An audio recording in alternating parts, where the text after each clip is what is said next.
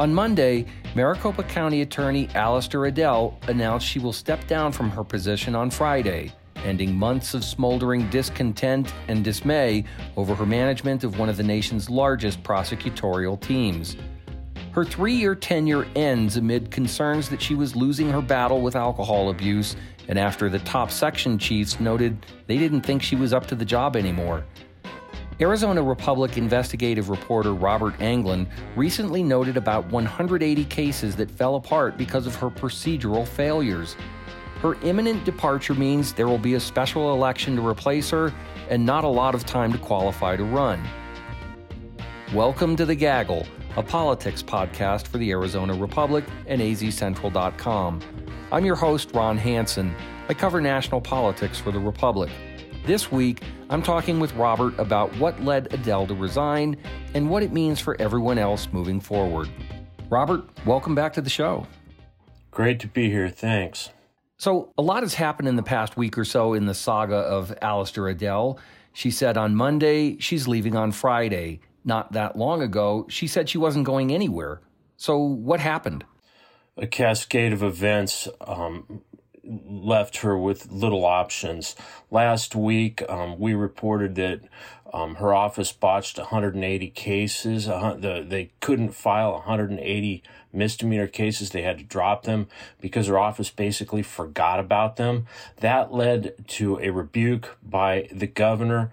And then on Friday, the Arizona Attorney General asked her to respond with a, a detailed report on how this prosecution was misfired, how these 180 cases were dropped. And I think the bottom dropped out at that point. So, you know, over the weekend, her position that she would never leave and she could run the office met with the end. You documented her history of absence and the concerns that many county officials came to have of her that preceded all of this. Give our listeners the skinny on how she got the job and when it started to go bad for her. Adel was appointed in 2019 by the Maricopa County Board of Supervisors. She was elected as the first woman county attorney in Maricopa's history in 2020. Um, and very quickly, problems began. On election night, she was actually in the hospital with a life threatening injury, a brain bleed from that she suffered during a fall. She was out for uh, months in, in the hospital. Uh, so she, um, she won the election while she was in surgery and then came back a couple months later to the office in the spring. By the summer of of last year, she secretly checked herself into rehab and was trying to run the office from out of state at a treatment facility in California. Um, it turned out that um, the only reason she disclosed that was because the Maricopa County Sheriff forced her to divulge where she was to the supervisors. And um, again, things snowballed for her after that. She returned to the office, said she was ready to go, and um, problems ensued. Give us a sense of what the investigation by the state bar and, and others turned up. Last month, five of her top prosecutors called for her to resign.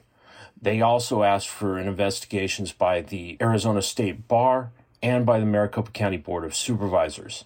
They said she had been conducting county business while obviously impaired, and they said that she'd been absent for weeks at a time and that her decision making was affecting the credibility of the office.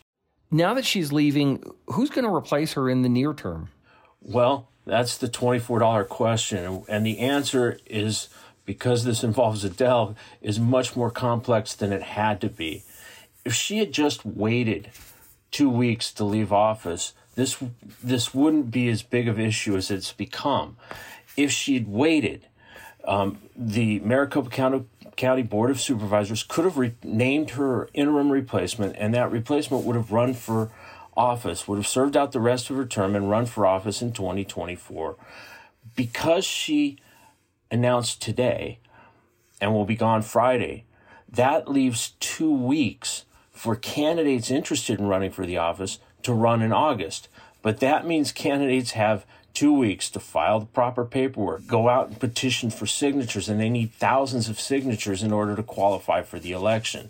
It also puts county voters in the position of having to go through two elections. So now there will be people running for 2022, and that person who wins the 2022 race will have to run again, ostensibly, for 2024. And there are two people who have already thrown their hats in the ring. Immediately Monday night, Governor Doug Ducey's general counsel, Annie Foster, um, took out the paperwork and encouraged people to come and, and sign up. And also, Julie Gunnigle, a name that will be familiar to voters from 2020. She ran a very competitive race against Adel. She's a defense attorney and a reformer. And last night, she asked followers to come out and sign her petition. She had nearly a million um, supporters who voted for her in 2020, and she's telling them to do it again. So, forgive me for sounding cynical here, but the timing of this seems to be something that would be favorable for someone who is associated with a very experienced political team like Governor Ducey's. Does Annie Foster seem to have uh, a, a, an extra advantage given her association with the governor and, and the short term turnaround on this?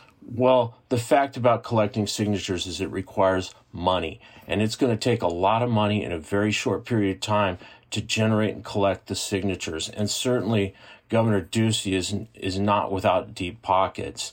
Also, um, Ms. Foster happens to be friends with Allister Adel. Um, there have been numerous people speculating about whether that relationship led to some kind of deal. I have no information on that. Okay, so that's for the formal election. There's also the near term business of just running the office day to day in the upcoming uh, future. Robert, do you have a sense as to what that will look like and how that might impact people who are uh, dealing with the county attorney's office? There again, it's up to the Maricopa County Board of Supervisors to replace her with an interim. We don't know who that's going to be or what that process is going to look like, particularly in light of the fact that two candidates are running for office, one thing is certain with the interim appointment. It's required that the, the Board of Supervisors replace her with a, a member of her own party. So that would be a Republican. That is it for today, Gaggle listeners. Before you go, please rate and review our show and share this episode with a friend. If you want to reach out to me on Twitter, I'm at Ronald J. Hansen. That's H A N S E N. This episode was edited and produced by Amanda Luberto. You can find her on Twitter at Amanda Luberto. That's L U B E R T O. Thanks so much for listening to The Gaggle, a podcast from the Arizona Republic and azcentral.com. You can also follow this show and other Arizona Republic podcasts like Valley 101 and our new bioscience program, The Lab, on Twitter at AZC Podcasts.